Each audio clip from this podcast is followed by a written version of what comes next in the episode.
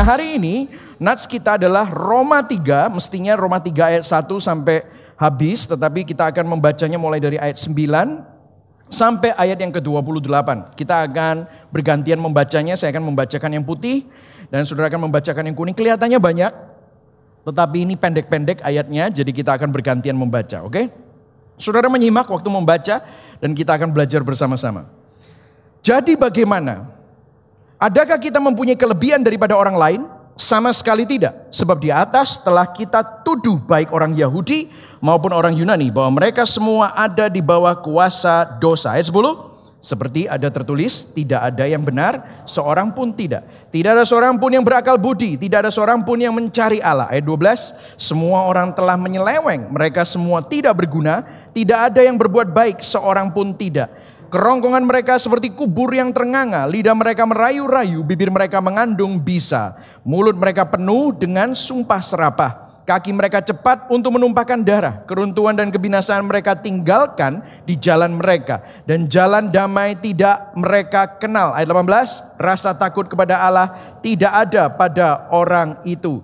Tetapi kita tahu bahwa segala sesuatu yang tercantum dalam kitab Taurat ditujukan kepada mereka yang hidup di bawah hukum Taurat. Supaya tersumbat setiap mulut dan seluruh dunia jatuh ke bawah hukuman Allah. Ayat 20, Sebab tidak seorang pun yang dapat dibenarkan di hadapan Allah oleh karena melakukan hukum Taurat. Karena justru oleh hukum Taurat orang mengenal dosa. Ayat 21. Tetapi sekarang tanpa hukum Taurat kebenaran Allah telah dinyatakan. Seperti yang disaksikan dalam kitab Taurat dan kitab-kitab para nabi. Ayat 22. Yaitu kebenaran Allah karena iman dalam Yesus Kristus. Bagi semua orang yang percaya. Sebab tidak ada perbedaan karena semua orang telah berbuat dosa dan telah kehilangan kemuliaan Allah. Ayat 24 saudara, dan oleh kasih karunia telah dibenarkan dengan cuma-cuma karena penebusan dalam Kristus Yesus. Kristus Yesus telah ditentukan Allah menjadi jalan pendamaian karena iman dalam darahnya. Hal ini dibuatnya untuk menunjukkan keadilannya karena ia telah membiarkan dosa-dosa yang telah terjadi dahulu pada masa kesabarannya. Ayat 26,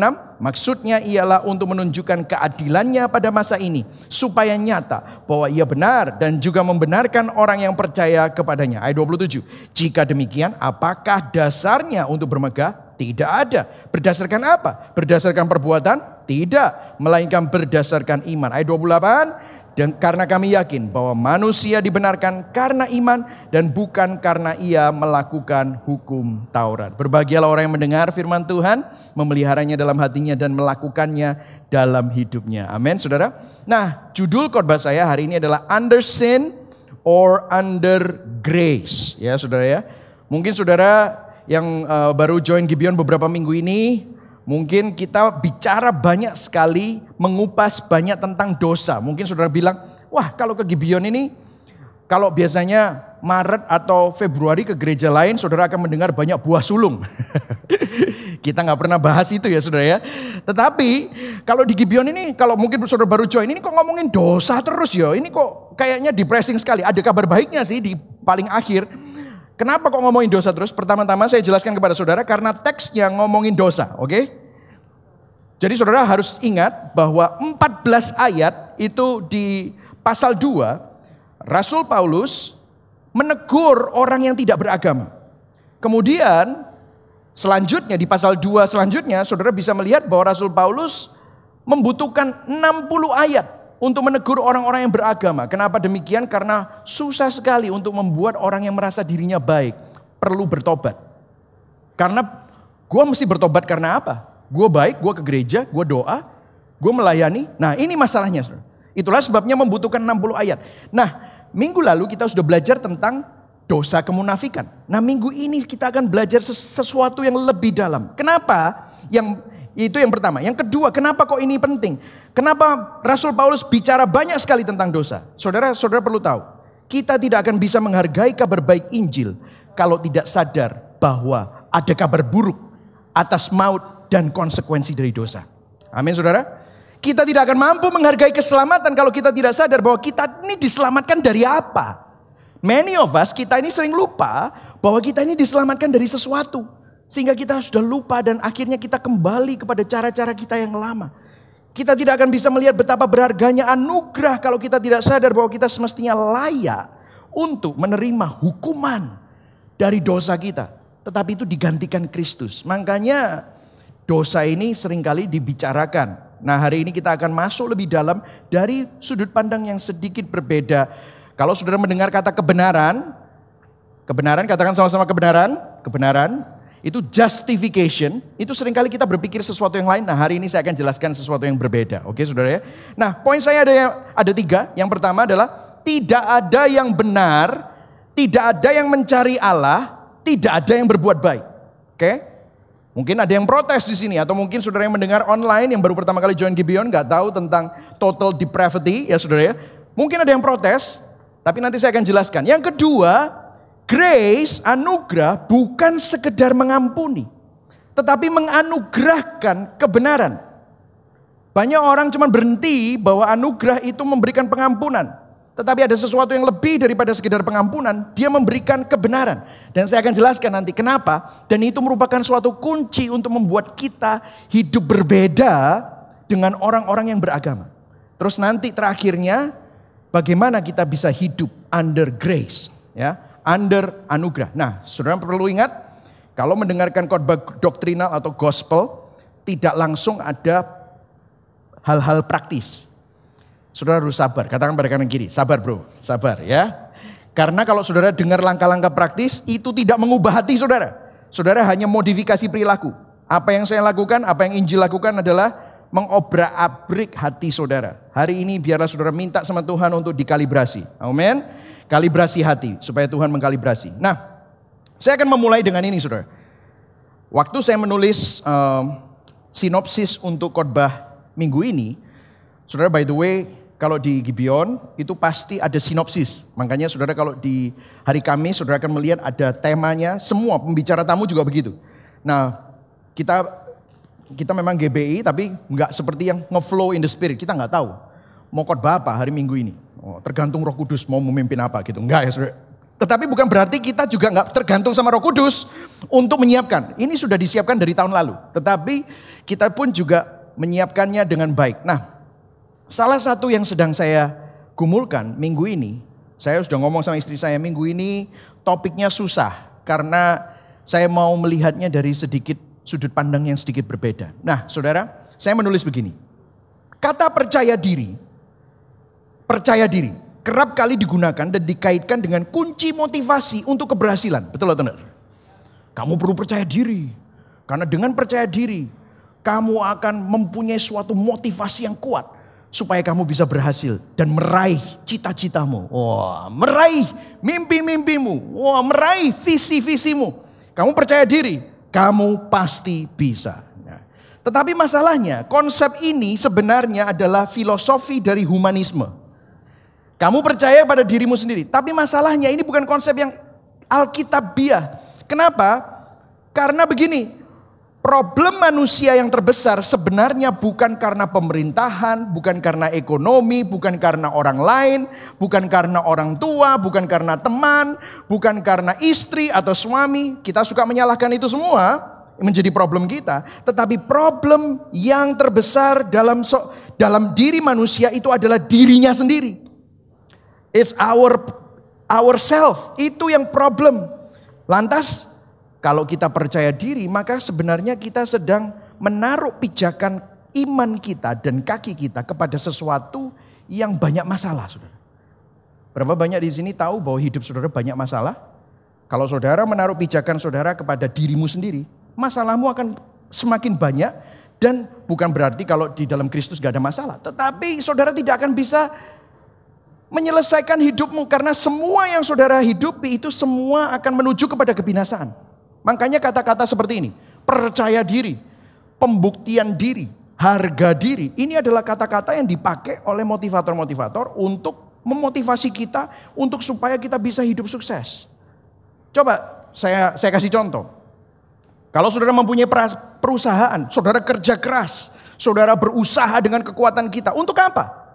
Untuk supaya saudara membuktikan diri. Sehingga kalau nanti sampai akhirnya perusahaanmu sukses. Ini ngomongin perusahaan ya.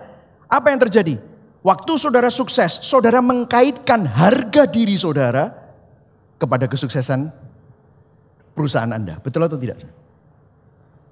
Oh mungkin saudara merasa, ya itu kan yang pemilik perusahaan. Aku ini loh ibu rumah tangga. Oh sama saja saudara.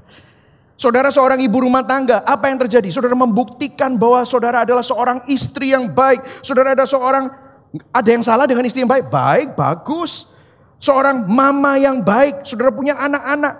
Saudara pastikan supaya anak-anak Anda ini menjadi anak-anak yang pinter, dileskan segala sesuatu. Anda tungguin mereka. Mereka dipastikan untuk bisa kali-kalian sebelum masuk taman kanak-kanak gitu saudara ya. Mereka harus bisa baca sebelum mereka masuk preschool. Wah ada anak dua setengah tahun sudah bisa baca saudara. Wuh bangganya luar biasa. Saudara lihat. Pembuktian diri bahwa dia adalah seorang ibu yang baik dan pada waktu anak-anaknya berprestasi. Pada waktu masakannya enak, rumahnya rapi, luar biasa indahnya dari luar. Dia mengkaitkan harga dirinya kepada kesuksesannya menjadi seorang ibu yang baik. Halo? Oh itu kan perusahaan ibu yang baik, suami yang baik, sama saja. Oh saya bukan pemilik perusahaan, saya cuma hanya kerja sama orang.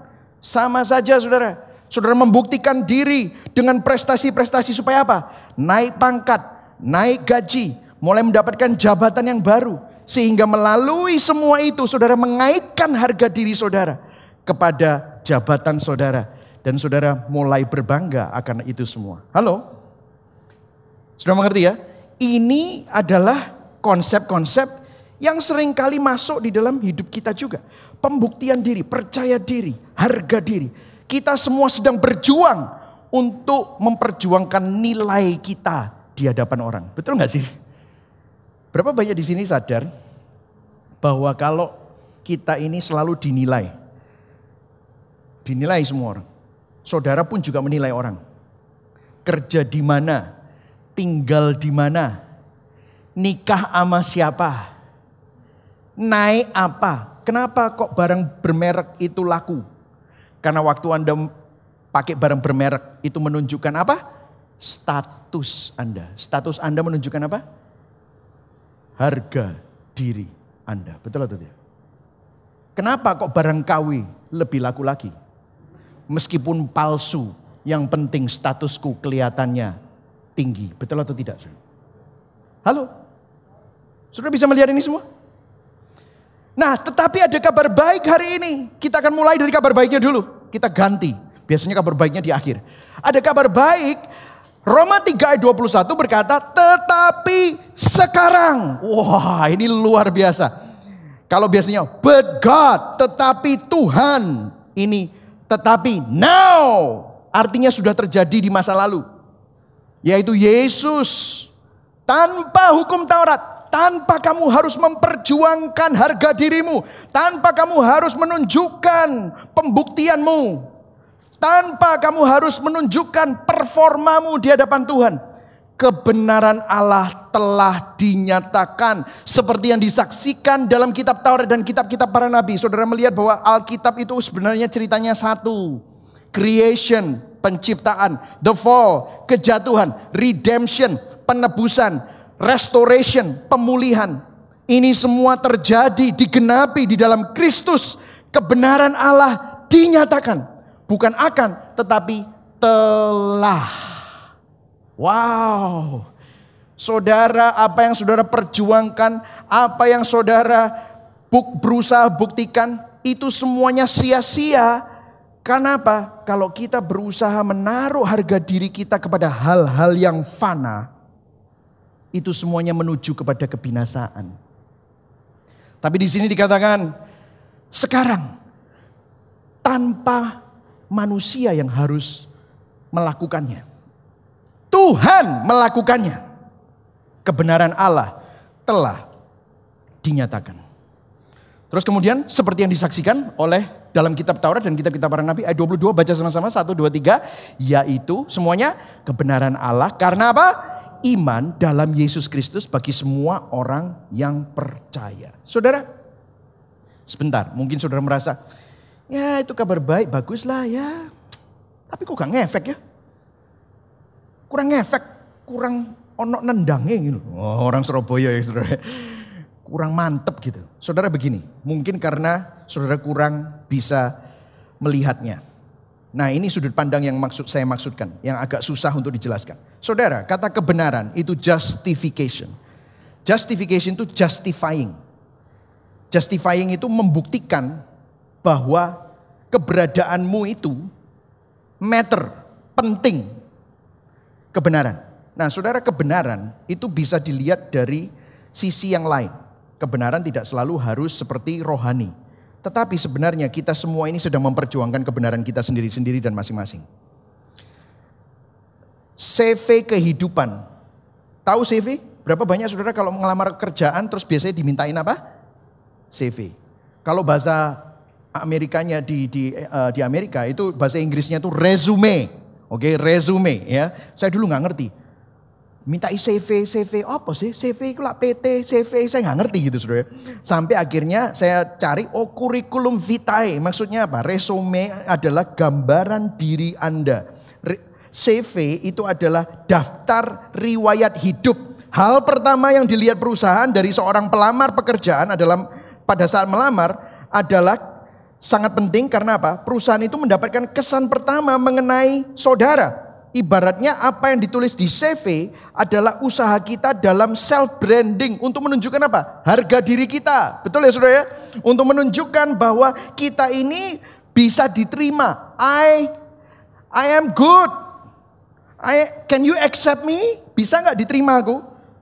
Aku keahliannya ini, lulusanku ini, IP-nya segini, ya kan Saudara? Pengalamanku ini ini ini ini ini. Tolong terimalah aku. Nah saudara kita semua secara tidak langsung ini sedang memperjuangkan suatu riwayat hidup pembuktian diri dan harga diri. Betul atau tidak saudara? Coba saudara perhatikan, saudara kerja keras ini untuk apa sih? Ayo, saudara uang ngotot untuk dapetin sesuatu hal buahnya hal. Saya kasih contoh ya dari SD, saya masih ingat dulu ya, saya tuh dulu sekolahnya di SD Petra WR Supratman. Waktu itu masih alim saudara, lumayan. Makanya Eptanas saya lumayan bagus. Tahu Eptanas? Ada yang tahu? Atau nggak ada yang tahu? Eptanas. Nggak ada yang tahu ya? Wih, saya tua banget ya berarti ya. Eptanas gitu. Evaluasi bersama uh, apa ya? Uh, pokoknya negeri lah pokoknya. Ada Danem. Danem tahu? Danem. Uh tahu, berarti sama tuanya dengan saya ya gitu saudara ya. Mungkin saudara-saudara ini apa Eptanas? Nah saudara waktu itu saya masih ingat saya mau daftar SMP gampang. Karena apa? Nilainya tinggi. Jadi masih bisa karena masih belum belum terlalu rusak gitu ya. Nakal-nakal masih nakal biasa. Tapi waktu SMP, wah rusaknya setengah mati. Itu waktu SMP mungkin benar-benar nama Tuhan diujat karena saya gitu Saudara ya. E, menjadi batu sandungan di mana-mana. Saya masih ingat nilai saya jelek-jelek, yang paling bagus tahu Saudara apa? Agama, sembilan. Kayaknya imagine ya Saudara ya. E, karena anak sekolah minggu, jadi tahu semua ceritanya, tapi nggak pernah menghidupi gitu Saudara ya. Agamanya sembilan. Waduh, saya masih ingat ya, eptanasnya untuk untuk SMP ini jelek. Sehingga orang tua saya itu ya aduh harus cari sekolah. Akhirnya kita saya bisa masuk di SMA Petra Manyar itu karena ngemis-ngemis Saudara. Ya, nah of course karena nilainya jelek, maka harus bayar uang pangkal yang mahal gitu saudara ya. Saya masih ingat saya dimuarai sama uh, papa mama saya karena membuat hidupnya susah. Nah saudara lihat nggak? Nilainya dinilai, CV saya dinilai, setelah lulus dari SMA, apa yang terjadi untuk masuk perguruan tinggi dinilai lagi. Apakah sesuai atau enggak. Lulus dari perguruan tinggi, CV-nya dinilai lagi. Sudah tidak ada sekolah yang harus kita lewati lagi. Apa? Kehidupan kita dinilai. Betul atau tidak? Nikah sama siapa? Wah, ya kan? Nikahnya di mana? Pestanya kayak gimana? Rumahnya gimana? Sudah punya rumah atau masih ngontrak? Oh, kan gitu kan? Selalu begitu. Nanti kalau sudah punya anak, anaknya sekolah di mana? Wah, internasional atau nasional plus atau nasional. Wah, pokoknya semuanya begitu, Saudara. Semuanya dinilai dan dinilai dan dinilai. Inilah dunia. Tetapi ada kabar baiknya. Kamu tidak perlu hidup seperti itu lagi. Di dalam Kristus, kebenaran Allah telah dinyatakan dan kamu mempunyai kebenaran itu. Kamu tidak perlu membuktikan dirimu lagi, kamu tidak perlu membuktikan berapa hargamu lagi. Nah saudara, ini implikasinya seperti apa? Nah saudara ya gini ya. Mungkin saudara merasa, masa sih segitu gampangnya untuk mengubah cara pandang? Memang gak gampang saudara. Tahukah saudara, orang yang gak beragama sekalipun, mereka juga memperjuangkan kebenaran mereka. Mereka memperjuangkan harga diri mereka. Saya kasih ilustrasi ya. Dalam film Chariot of Fire, ada salah satu karakter yang menjadi atlet lari namanya Harold Abraham. Dia dijelaskan di situ adalah seorang atlet yang sangat-sangat berambisi. Wah, latihan mati-matian, saudara. Dia latihan luar biasa, uh, puasa, maksudnya dietnya, bangun pagi-pagi disiplin tinggi. Dia melatih dirinya, ngototnya setengah mati. Terus kemudian ditanya, kamu kenapa sih kok hidup itu begitu ngotot? Dan dia juara beberapa kali, tapi akhirnya dia kalah ceritanya.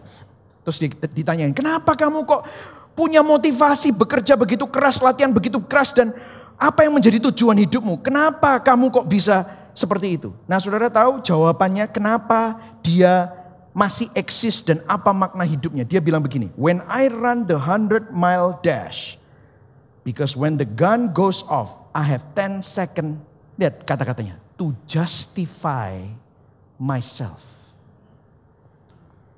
Waktu aku lari 100 meter, waktu pistol itu dor, aku punya 10 detik untuk membuktikan diriku bahwa aku ini berharga. Berapa banyak kita kerja setengah mati. Saya ketemu sama banyak orang. Pak saya itu nggak bisa kalau nggak kerja. Kenapa? Saya nggak bisa diem. Apakah betul cuman hanya karena nggak bisa diem? Jangan-jangan kita menaruh harga diri kita di dalam pekerjaan kita. Anda kerja keras untuk menunjukkan prestasi. Anda ibu yang ibu rumah tangga yang benar-benar care sampai ngontrol semua. Suamimu dikontrol, anakmu dikontrol. Tahukah saudara? Anda memberhalakan keluarga Anda.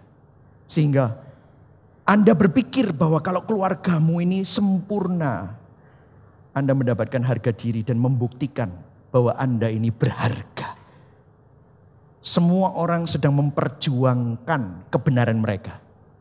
Termasuk saudara dan saya. Betul atau tidak? Saudara tahu yang bikin film ini namanya Sidney Pollack. Sidney Pollack sudah meninggal tahun 2007. Saudara tahu waktu sebelum beberapa tahun sebelum dia meninggal, dia itu sudah sakit. Dia itu enggak, sama keluarganya bilang, please do not work again. We want to spend time with you. Kami itu mengasihi kamu, jangan kerja terus. Kamu kerja terus itu kamu nanti mati. Tapi dia nggak bisa berhenti, saudara. Dia terus kerja dan waktu dia kerja dia makin sakit. Tapi dia nggak bisa berhenti. Dia dapat Oscar, dia dapat Emmy, dia macam-macam. Wah luar biasa uh, prestasinya. Terus dia bilang begini, kenapa kamu kok sampai seperti ini? Dia bilang begini, I have to keep doing it. Because I when I make movie, for a while I have earned my stay. Wow. And then I gotta go back and earn another movie, another trophy to keep up that sense of justification. Saya harus terus melakukannya karena waktu saya menyelesaikan sebuah film, saya merasa bahwa saya mencapai kelayakan untuk hidup, kelayakan untuk eksis. Dan kemudian saya harus kembali kerja lagi dan meraih pencapaian lain untuk mendapatkan rasa kepuasan. Demi apa? Pembuktian diri. Dan gak lama kemudian dia meninggal habis ngomong ini. Nunjukin apa? Gak peduli berapa banyak prestasinya. Tetap gak pernah cukup Betul nggak? Gak cukup. No matter how much you work. Mau berapa? Mau jadi orang kaya terberapa? Mau jadi orang terkenal? Pembuat histori, pembuat sejarah. Mau sehebat apa? Kalau itu semua hanya berpautan dengan hal-hal yang sederhana, kamu akan tetap binasa dalam kesia-siaan. Halo? John D. Rockefeller. Orang paling kaya. Zaman dulu di Amerika. Pada waktu dia hampir mati. Saudara. On his deathbed. Sudah megap-megap. Pakai semua selang-selang. Ditanyain. How much money does it take to make a man happy? Dia bilang, just one more dollar Orang paling kaya punya apa? Segalanya. Kalau sudah pergi ke New York masih ada tuh buildingnya. Rockefeller Building. Orangnya sudah mati. Berapa banyak uang yang dibutuhkan untuk membuat seseorang bahagia? Kalau aku bisa punya satu dolar lagi. Artinya apa? Seberapapun duitmu, itu tidak cukup untuk membuktikan harga dirimu. Itu tidak cukup untuk membuktikan siapa kamu. Wow. Bukankah ini keadaan kita semua? Masalahnya kita nggak sadar. Karena harga diri kita kalau dipautkan dengan hal-hal yang sementara dan fana, itu semua adalah kesia-siaan. Makanya uh, Raja Salomo dia bilang apa? Semuanya sia-sia. Dia punya segalanya dan katanya sia-sia. Jadi saudara semua orang sebenarnya bergumul untuk memperjuangkan kebenaran itu tadi. Kebenaran harga diri, memvalidasi keberadaan mereka, mengkonfirmasi makna hidup mereka. Itu bisa apa saja. Keluarga bisa. Keluarga baik nggak? Baik. Tetapi kalau itu tempatmu berpijak untuk mendapatkan harga diri, kamu akan kecewa. Karena keluargamu tidak bisa selalu kau kontrol. Kalau anak-anakmu kurang ajar sama kamu, betapa hancurnya kamu. Kesehatanmu, kemudaanmu, kalau kamu berpijak pada pada itu semua, tetap aja sia-sia. Begitu kamu sakit, kamu langsung hancur.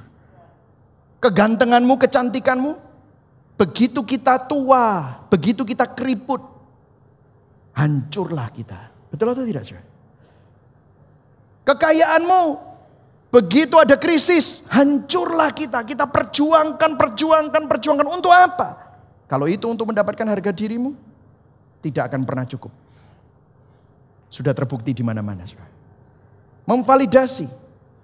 Saudara, apa pun yang saudara kaitkan dengan harga dirimu kalau itu fana, itu seperti menjaring angin, Raja Salomo berkata. Karena kalau kita mencari kebenaran harga diri di dalam kefanaan kesementaraan ini, semuanya sia-sia. Itulah sebabnya poin saya yang pertama, tidak ada yang benar.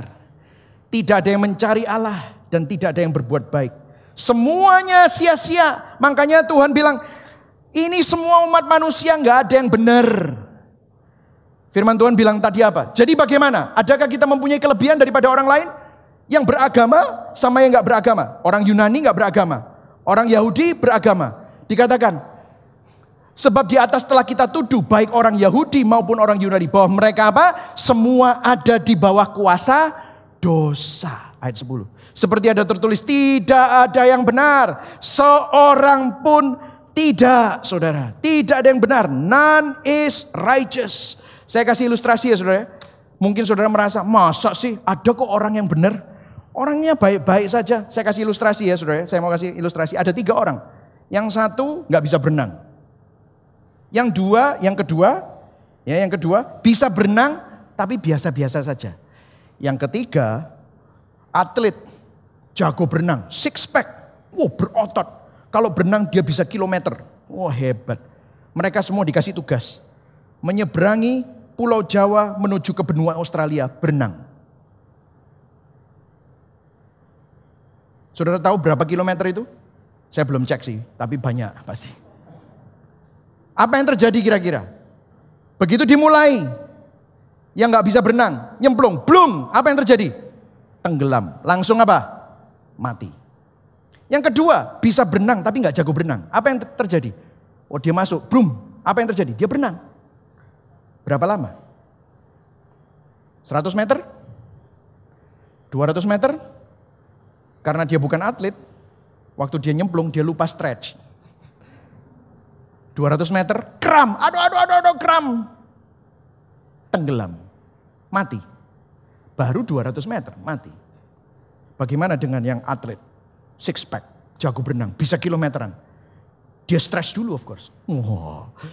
Dia berenang. Apa yang terjadi? Dia bisa berenang berapa lama? Satu kilo? Dua kilo? Lima kilo? Sepuluh kilo? Lah jaraknya berapa ribu kilo? Akhirnya apa yang terjadi? Mati juga. Inilah keadaan kita. Kita bandingkan harga diri kita dengan orang lain. Mungkin orang lain seperti yang perenang yang nggak bisa lama itu. Atau mungkin kita bandingkan harga diri kita dengan orang yang nggak bisa berenang itu. Nggak sesukses, sesukses kita. Nggak serohani kita. Tetapi kalau kita berpijak pada hal-hal yang sementara, tidak ada yang benar. None is righteous karena jarak kebenaran antara manusia dengan Allah itu seperti bumi dengan bulan. Kamu cuma bisa sampai pohon. Nangkap saudara. Tidak ada yang benar. None is righteous. Begitu juga di hadapan Tuhan kebenaran kita semua sudah tercemari dan ternodai karena harga diri kita kita pautkan dengan perbuatan manusia kita. Kenapa sih perbuatan manusia itu enggak benar di hadapan Tuhan? Kan firman Tuhan berkata, karena semua orang telah berbuat dosa dan telah kehilangan kemuliaan Allah. Semua sudah berbuat dosa. Oh masa? Mungkin saudara, kalau saudara yang mungkin bukan Kristen mereka akan ngomong, Pak maaf ya saya protes. Kenapa? Saya banyak ketemu sama orang yang bukan Kristen, tapi baiknya luar biasa. Gak seperti pendeta-pendeta ini, matre-matre semua. Ada yang pernah bilang gitu sama saya. Waduh pak saya ini yang jadi batu sandungan tuh orang-orang Kristen semua. Tapi ada orang-orang yang gak percaya Tuhan, tapi baiknya luar biasa. Tapi firman Tuhan bilang apa? Tidak ada yang mencari Allah, tidak ada yang berbuat baik. Mungkin Anda protes, lu ada loh pak yang mencari makna kehidupan untuk cari Tuhan, tapi mungkin bukan Tuhannya orang Kristen. Mereka tuh cari makna kehidupan. Dan dia ini orangnya baik sekali. Saya mau kasih tahu saudara ya. Kenapa ini konsepnya tidak masuk di dalam kekudusan Tuhan. Saudara ada seorang, ini mungkin membuka saudara nanti. Ada seorang yang namanya Cicero. Di abad pertama, filsuf Roma kuno. Dia berkata begini, sumum bonum. Artinya begini, kebaikan itu, tadi kan tidak ada yang tidak ada seorang pun yang berbuat baik. Kebaikan itu harus dilakukan demi kebaikan itu sendiri. Dan motivasi dan tujuan kebaikan itu hanya untuk kebaikan. Kalau ada orang berpikir bahwa dia berbuat baik supaya dia selamat, maka dia nggak baik. Dengarkan saya. Kenapa kamu menyembah Tuhan? Kenapa kamu datang ibadah hari ini? Kenapa kamu melayani Tuhan?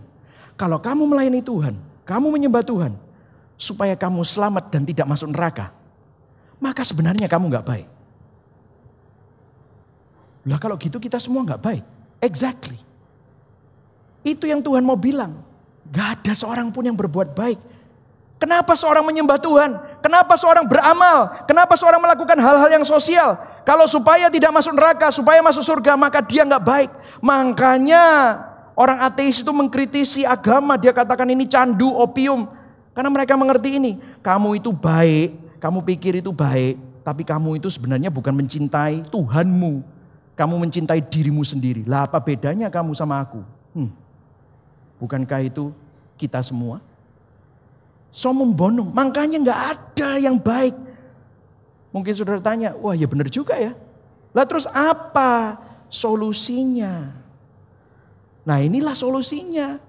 Tidak ada seorang pun yang dapat dibenarkan di hadapan Allah karena melakukan hukum Taurat. Berusaha memperjuangkan harga dirinya. Berusaha memperjuangkan kebenarannya. Karena justru oleh hukum Taurat, karena kamu standar Tuhan itu begitu tinggi, kamu tahu kamu orang berdosa. Ayat 21. But now. Tetapi sekarang. Katakan sama-sama. Tetapi sekarang. Tetapi sekarang. Tanpa hukum Taurat. Kamu nggak usah memperjuangkan. Kamu nggak usah susah lagi. Untuk berusaha mendapatkan kebenaranmu sendiri. Kebenaran Allah telah dinyatakan. This is the gospel guys. Inilah Injil bukan usaha manusia tetapi inisiatifnya Tuhan. Yang setuju berikan tepuk tangan buat Tuhan. Amin saudara. Ini kabar baik. Yaitu kebenaran Allah karena iman dalam Yesus Kristus bagi semua orang yang percaya. Sebab tidak ada lagi perbedaan. Semua orang sudah berbuat dosa. Ayat 24. Baca sama-sama ayat 24. Satu, dua, tiga. Dan oleh apa? Kasih karunia telah dibenarkan dengan cuma-cuma karena penebusan dalam Kristus Yesus. Yang setuju katakan amin.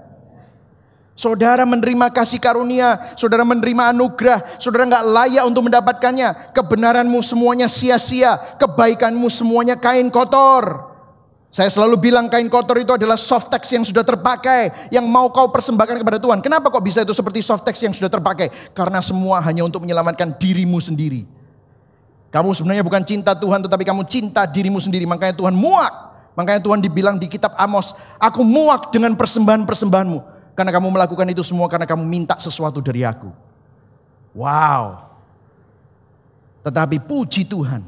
Ini masuk ke poin yang kedua. Anugerah bukan sekedar mengampuni dosa saudara, tetapi memberikan, menganugerahkan kebenaran. Nah gini ya saudara, ya, waktu kita mendengar, hei kamu orang berdosa, waktu kamu dibenarkan oleh kasih karunia atau karena anugerah Tuhan, orang langsung mikirnya gini, oh iya Tuhan terima kasih Tuhan, aku ini orang berdosa nggak bisa mengampuni diriku sendiri, aku nggak bisa mengimbangi ke, kejahatanku dengan perbuatan baik, nggak bisa, makanya aku diampuni dosanya. Amin. Betul, tetapi itu nggak lengkap saudara. Saya mau kasih tahu, pengampunan dosa is great. Artinya itu adalah pemberian Tuhan. Tetapi tidak berhenti sampai di situ. Tadi dibilang apa? Kebenaran Allah telah dinyatakan. Bukan cuma hanya pengampunan dosa. Betul saudara ya? Kenapa kok itu penting? Karena begini saudara. Kalau saudara dosa artinya saudara hutang. Betul ya saudara? Kata-kata dosa itu selalu dibilang hutang dosa. Hutang dosa. Nah hutang dosa kalau diampuni artinya hutangnya dilunasi. Artinya dulu waktu saudara berdosa, saudara minus. Dan saudara mendapatkan pengampunan dosa. Dari pengampunan dosa itu minus jadi nol. Iya kan? Tapi apa yang Tuhan lakukan bukan cuma hanya minus jadi nol. Tetapi dikasih kebenaran. Dikasih kebenaran itu artinya apa? Statusnya Kristus itu dikasihkan kepada saudara. Bukan cuma hanya dikasih pengampunan dosa. Jadi Anda bukan cuma hanya dari minus kepada nol. Tetapi dari minus nol jadi plus. Orang yang misalnya ya, Anda masuk penjara karena Anda bersalah terus diampuni. Waduh, senangnya luar biasa, dibebaskan.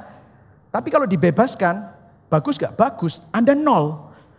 Free, oke. Okay. Tapi bukan cuma itu. Yang dilakukan Tuhan, Anda dikasih penghargaan tertinggi sama presiden. Anda masuk ke istana negara. Anda punya akses kepada presiden. Anda bisa duduk makan bersama dengan presiden. Padahal Anda semestinya ada di penjara. Nangkep saudara bedanya? Jadi bukan hanya minus nol, tetapi Anda sekarang menjadi anak Allah. Anda mempunyai statusnya Kristus. Itulah sebabnya firman Tuhan berkata bahwa kebenaran Allah telah dinyatakan. Oleh kasih karunia telah dibenarkan dengan cuma-cuma. Karena apa? Penebusan dalam Kristus Yesus. Jadi artinya saudara ini bukan cuma hanya keluar dari penjara, Anda mendapatkan semua penghargaan Allah Bapa kepada Allah Anak. Masih ingat waktu Yesus keluar dari air, waktu dia habis dibaptis oleh Yohanes Pembaptis, langit terbuka, ada merpati turun dari langit. Apa yang dikatakan oleh Allah Bapa dari surga? Inilah anakku yang kukasihi, kepadanya lah aku berkenan. Artinya perkenanan Allah Bapa kepada Allah Anak sekarang diperhitungkan sama saudara dan saya.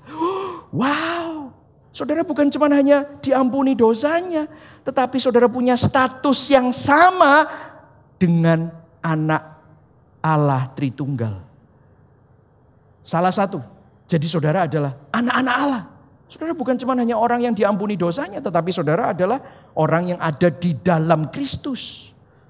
Makanya Rasul Paulus berkata hidupku bukannya aku lagi tetapi Kristus yang ada di dalam aku. Hidupku bukannya aku lagi tetapi hidupku milik Kristus dan aku hidup buat Kristus.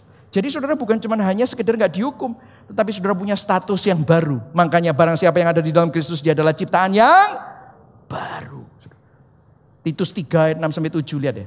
Allah mencurahkan rohnya kepada kita dengan perantaran Yesus Kristus Raja penyelamat kita supaya oleh rahmat Yesus kita berbaik kembali dengan Allah dan mendapat hidup sejati dan kekal yang kita harap-harapkan. Bahasa aslinya berbicara tentang heirs, ahli waris. Saudara punya status yang sama dengan Kristus. Itulah sebabnya waktu di 2 Korintus 5 21, 21 berkata, dia yang tidak mengenal dosa menjadi dosa. Mestinya siapa yang dihukum atas dosanya? Saudara dan saya yang mestinya disalib, tapi ditukar. Ini gospel connectionnya saudara. Kristus yang naik ke atas salib. Mestinya kamu yang dimahkotai duri. Mestinya saya yang dipaku kakinya dan tangannya. Mestinya saya yang dita, di, dicambuk. Mestinya saya yang dipukul. Mestinya saya yang tergantung, terkutuk di atas kayu salib. Tetapi tukar tempat Yesus yang di, gantung di atas kayu salib. Yesus yang dimahkotai duri. Yesus yang dipaku. Kemudian apa yang terjadi? Bukan cuma itu saja dia menanggung dosa kita. Tetapi kebenaran Kristus itu ditransferkan kepada kita. Kesucian Kristus itu ditransferkan kepada kita. Kemuliaan Kristus itu diperhitungkan kepada kita. Kita yang dulu under sin, now we are under grace. Itu merupakan suatu miracle suatu mujizat. Ini mujizat yang terbesar. Bukan mujizat-mujizat receh di mana sakit sembuh, gak punya duit, punya duit. No, no, no. Kamu minus. Kamu seperti orang yang gak bisa berenang. Jembatannya dibikinkan melalui salib Kristus. Kamu sekarang berdamai dengan Allah Bapa. Kamu punya status anak. Yang setuju katakan amin. Katakan sama-sama, saya orang benar. Katakan sama-sama, saya anak Allah. Charles Spurgeon bilang gini, you stand before God as if you were Christ. Because Christ stood before God as if he were you. Di atas salib Kristus berdiri di hadapan Allah dan dihakimi untuk menggantikan kita. Supaya kita dapat berdiri di hadapan Allah dan menerima status Kristus. Kasih Bapa kepada Kristus menjadi milik kita. Berkat Bapa kepada Kristus menjadi milik kita. Perkenanan Bapa kepada Kristus menjadi milik kita. Betul ya saudara? Bukankah ini kabar baik? Amin saudara? Aminnya kayak nggak yakin gitu saudara. Tahu nggak kenapa? Susah dipercaya. Saudara tahu C.S. Lewis bilang gini, C.S. Lewis, saudara tahu C.S. Lewis yang nulis Mere Christianity, Screwtape Letter, seorang uh, apa ateis dulu. Dia bilang gini, waktu saya baca Injil, saya percaya Tuhan. Kenapa? Dia bilang gini, gak mungkin ada manusia yang bisa memikirkan konsep ini. Sudah jelas ini konsepnya bukan konsep dari dunia. Dia menangis saudara. Dia bilang, gak mungkin filsuf, filosofer membuat teori ini. Ini teori benar-benar dari luar dunia. C.S. Lewis bilang gitu. Ada orang yang tanya sama saya, lah pak, kalau saya sudah dapat semua, insentif saya untuk kerja itu apa? Insentif saya jadi suami yang baik, saya hidup kudus, nggak nyeleweng. Apa? Loh saya tanya balik, Loh selama ini Bapak nggak nyeleweng, misalnya Anda beribadah itu apa? Ya karena saya takut nanti kalau nggak saya mati masuk neraka. Saya mau tanya sama Bapak, kalau motivasinya itu semua takut, saya kasih tahu ya Pak ya, takut itu adalah sesuatu yang sangat egois. Waktu Anda beribadah karena Anda takut masuk neraka, Anda tidak beribadah. Anda menolong diri Anda sendiri, berpikir menolong diri Anda sendiri. Berpijak pada perbuatanmu sendiri. Itu enggak, itu enggak berkenan di hadapan Tuhan. Dia bingung. Benar juga ya. Ada yang bilang, oh supaya aku diberkati. Supaya aku mendapatkan perkenanan Tuhan. Kamu melakukan itu semua karena kamu ingin dapat upah. Itu bukan ibadah yang sejati. Lah terus insentifnya apa? Saya mau kasih tahu insentifnya apa saudara. Karena selama ini saudara melakukan semua harga diri, perjuangan itu. Karena saudara takut atau saudara ingin dapat sesuatu. Itu selalu ada agendanya saudara. Sekarang karena kebenaranmu itu bukan dari kamu. Tuhan bilang, tidak ada yang benar. Tidak ada yang mencari Tuhan. Tidak ada yang berbuat baik. Makanya aku yang melakukan. Aku yang harus berkorban. Aku kasih kamu. Sehingga waktu kamu melakukan semuanya itu bukan berdasarkan ketakutan, bukan karena ingin sesuatu. Waktu ketakutan itu hilang. Waktu keinginan-keinginan sesuatu itu hilang. Makanya setiap minggu kalau kita ngasih persembahan itu apa? Kita memberi bukan supaya diberkati, tetapi karena sudah diberkati. Itu bukan soal jasmani loh, sudah. Diberkati yang terbesar. Masalah dosa itu masalah keterpisahan kita sama Tuhan sudah diselesaikan. Waktu kita melakukan sesuatu bukan karena takut dan bukan karena ingin sesuatu. Truly, murni. Tuhan, kamu sudah begitu baik. Ini semua yang aku miliki Aku ngelakuin ini karena aku bersyukur.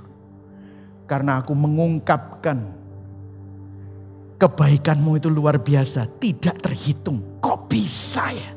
Waktu saudara melihat itu, saudara bisa melihat bahwa motivasi Anda bukan karena takut, bukan karena ingin sesuatu, tetapi karena kasih. Yang setuju katakan amin. Ini saudara, Injil, ayo baca sama-sama ya, satu, dua, tiga. Injil mengubah motivasi hati kita untuk melakukan sesuatu yang baik. Bukan lagi karena takut dihukum atau untuk mendapatkan upah, tetapi hanya karena kasih Allah. Yang setuju katakan amin. Amin saudara. Kasih Allah. Karena kamu sudah terima semua, kamu tahu kamu enggak bukan orang baik. Saudara dengarkan saya. Kalau kamu berpikir perbuatanmu yang baik adalah baik, kamu tuh enggak baik. Tetapi waktu kamu tahu bahwa perbuatan baikmu itu tidak ada gunanya di hadapan Tuhan, mulai saudara bisa melihat kasih karunia Tuhan itu bersinar. Dan waktu saudara sadar bahwa saudara ini penerima anugerah, saudara sadar bahwa saudara ini nggak layak, sehingga saudara sih, aduh Tuhan, kok bisa ya orang pendosa seperti aku engkau pilih, engkau kasihi, engkau kasih kasih karunia. Sehingga waktu saudara melakukan yang baik, itu semuanya murni karena saudara bersyukur saudara dikasih nyawa sambungan. Saudara bersyukur, saudara hidup bukannya hidup untuk dunia yang fana. Tapi saudara menerima yang terbaik dari Tuhan. Amin saudara. Yang terakhir, saya cuma punya waktu tiga menit. Bagaimana hidup under grace? Saudara, petunjuknya di ayat 27. Jika demikian, apakah dasarnya untuk bermegah? Tidak ada. Berdasarkan apa? Berdasarkan perbuatan? Tidak, melainkan berdasarkan iman. Karena kami yakin bahwa manusia dibenarkan karena iman dan bukan karena ia melakukan hukum Taurat. Saudara, problemnya gini ya. Orang Kristen gini. Berapa banyak di sini mengalami kehidupan seperti ini? Saudara sadar saudara diampuni Tuhan. Tapi lupa kalau saudara dapat status. Apa yang terjadi waktu saudara bertobat?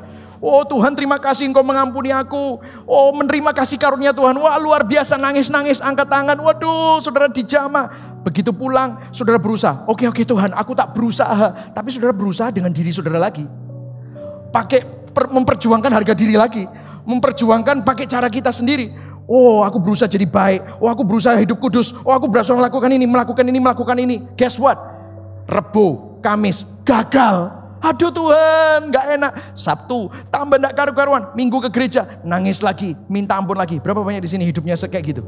Gak usah angkat tangan, gak usah angkat tangan. Saya angkat tangan juga.